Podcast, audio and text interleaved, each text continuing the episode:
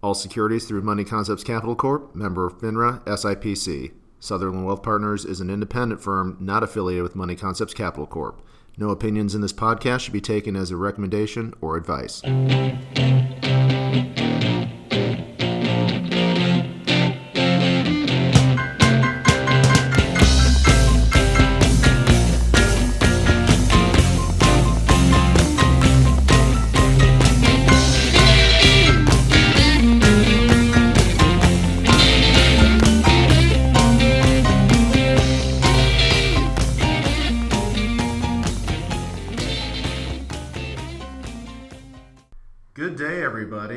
Craig Sutherland, president of Sutherland Wealth Partners, and we welcome you again to this week's podcast. We're very excited to share what I think is some really good topics. And joined as usual with me is the wonderful Alana Gaither. Hey guys.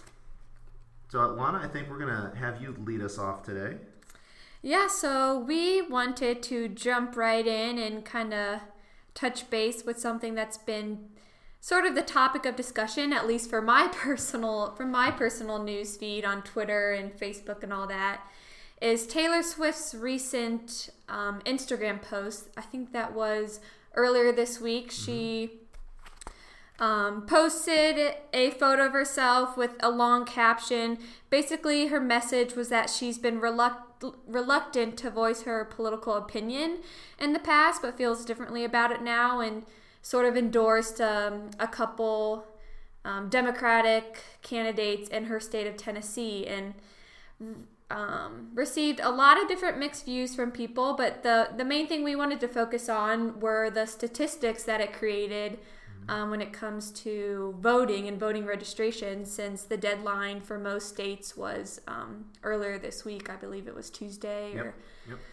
so, yeah, some crazy statistics there. So, 65,000 people registered over a 24 hour period after her post. Wow. So, to put that into perspective, 190,000 people registered during the whole month of September and 56,000 in the month of August. So again, in over only 24 hours after right after her post, 65,000 people registered um, across the country. Wow. Um, so yeah, Taylor Swift um, has 112 million followers, so definitely has um, a big impact there.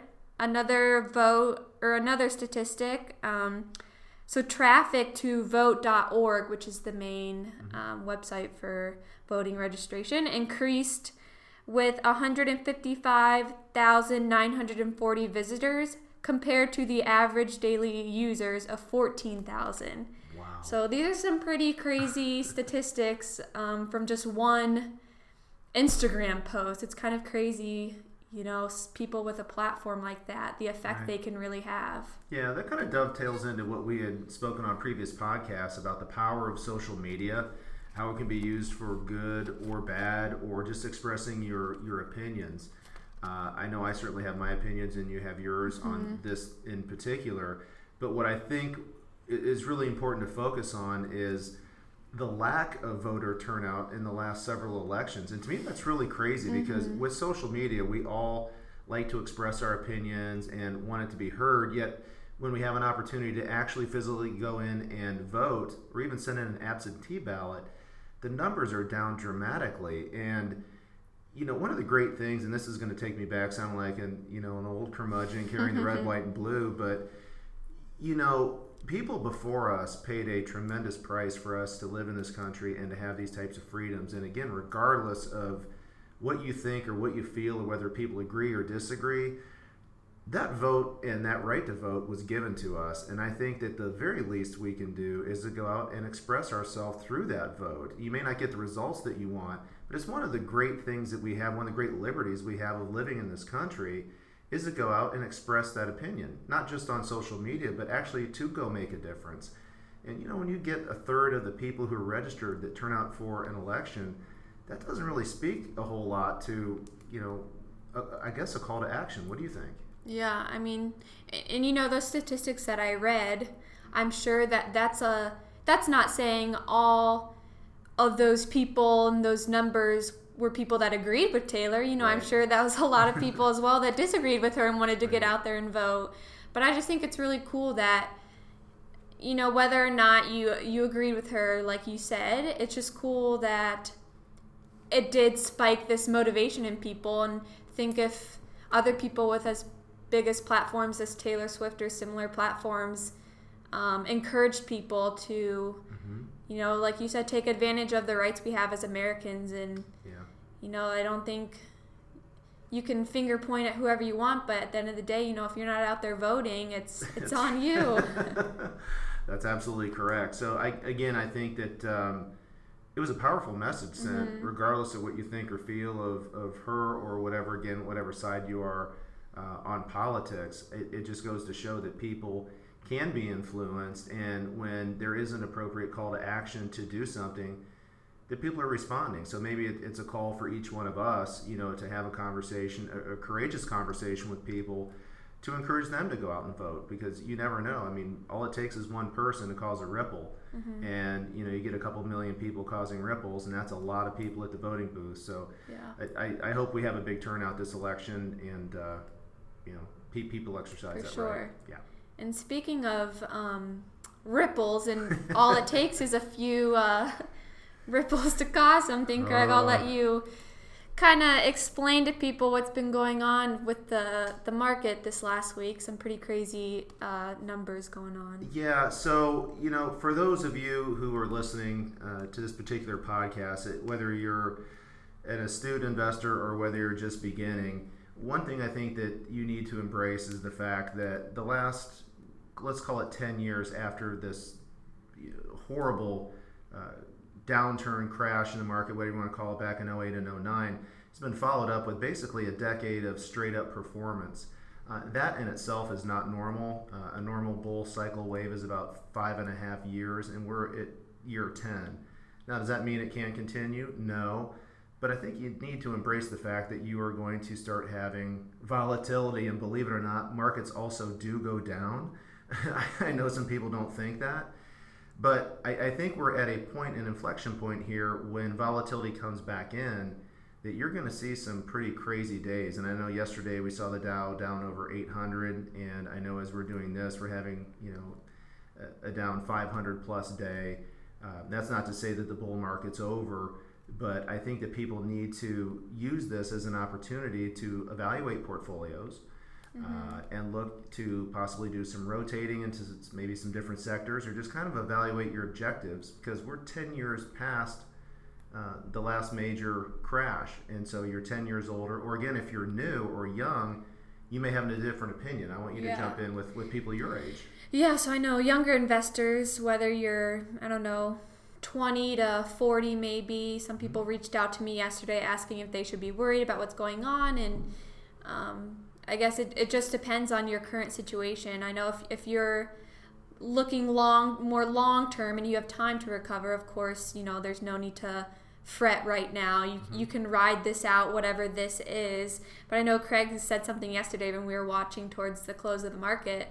Um, I asked him, I'm like, well, when do you, when's a good time to jump out? Like, would you pull people out today? And I think you said something that caught my attention. You said, don't try to catch a falling knife. so that, that stuck with me. Yeah, there, there's a lot of, uh, of old phrases on days and times and markets like this that, that we like to use. But uh, in all seriousness, I, I think that, you know, regardless, you have to have a buy discipline and you also have to have a sell discipline. Uh, and there isn't one formula for everybody. You know, each person has their own philosophy and they should have their own investment strategy, you know, when, when you set out. And those strategies can change because markets change. And so I think that this is probably going to be an opportunity. You're going to hear a lot of things, you know, from the press, from friends, and you know, conversations at the water cooler or whatever it is about the market.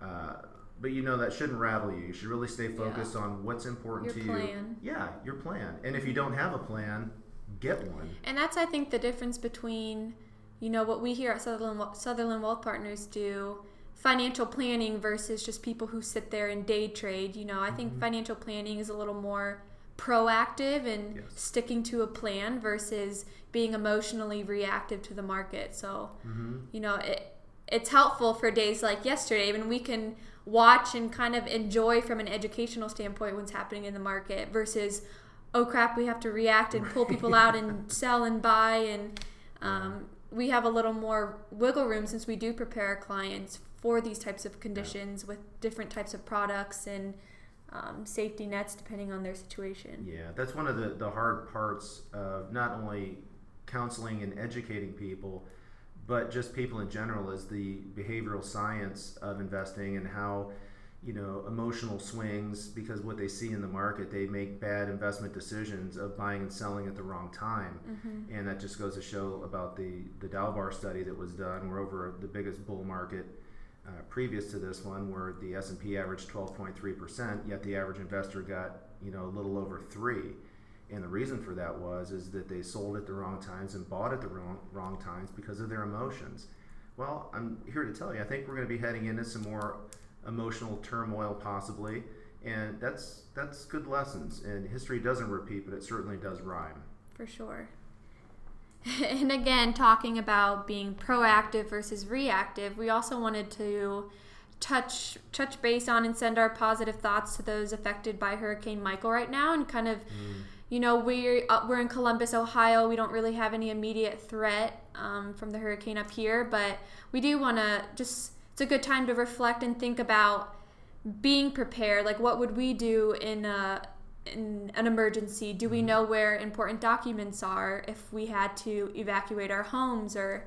Mm-hmm. Um, so, Craig, if you want to go over some of those. Yeah, that's that's another thing we do here at Sutherland Wealth Partners is the fact, and I'm not trying to a shameless plug for our our firm, but this is information we wanted to you know relay to remind you. to you guys. Yeah, because the fact there there is a uh, major situation going on, you know, weeks after another one had just occurred, and you just never know when you're going to have something. Like you said, we're in Ohio. You know, it gets very cold here. You know, we could have power outages. There's a lot of different things. Are you prepared? Do you have a plan? Just like a financial plan, do you have a house plan or a family plan? Uh, do you have a list of your emergency? Um, I don't say like medicine? Do you have a backup battery? Do you have a generator? Do you have some food stored or water? I mean, there's just a lot of different things that, you know, I hate to say it takes a tragedy or takes a major event mm-hmm. like a mm-hmm. hurricane, but it really does, regardless of where you are in the country, make you think do I have a plan? What if? Am I prepared? Mm-hmm. Yeah, and even just i mean when i think about it now do i know exactly where my birth certificate is mm. mom and dad help i don't right, right. it's still in my house in akron i think um, just like little things like that you take for granted um, just assuming that you'll have time to retrieve them but if you are in an emergency situation and you need all your important documents or like you said even just having water in the basement if you're trapped inside your house um, right. just things to think about and yeah, be and, proactive. And you, you, can actually have something, as I said, old school. If you have things written down, laminated, whatever, because of you know whether it's water resistant or not. But you can have things backed up on a flash drive, just you know documents, or whatever, and have that encrypted. Mm-hmm. Uh, I would have tell you to actually have a backup to your backup, so it's not just one thing that has your your storage, but have it in multiple places. So in the event you're not at home you know you have a flash drive if you're taking on vacation you don't can't take all of your mm-hmm. your lockbox with you but you would have something uh, with your information that you have access to it so um, you know again i think that we would just want to give well wishes to the people certainly mm-hmm. in florida georgia and wherever this this thing's hitting and um, you know from all of us to them we're, we're certainly going to say a prayer and hope that they can recover but also use that as, as kind of a learning tool for us uh, to again make our lives a little bit more well-rounded and, and, to be prepared. For sure. Well, we'll finish it off here, and I, I, feel like we we've been touching base almost every week about the Browns, um, but another win last week. Let's keep it going. you know. Um, I can't wait. It, they're, they're actually fun to watch. So, I know. We're know. not used to this. we'll neither, take anything. Neither's Cleveland, so. well, happy weekend, everyone, and enjoy your Friday, Saturday, and Sunday. Take care.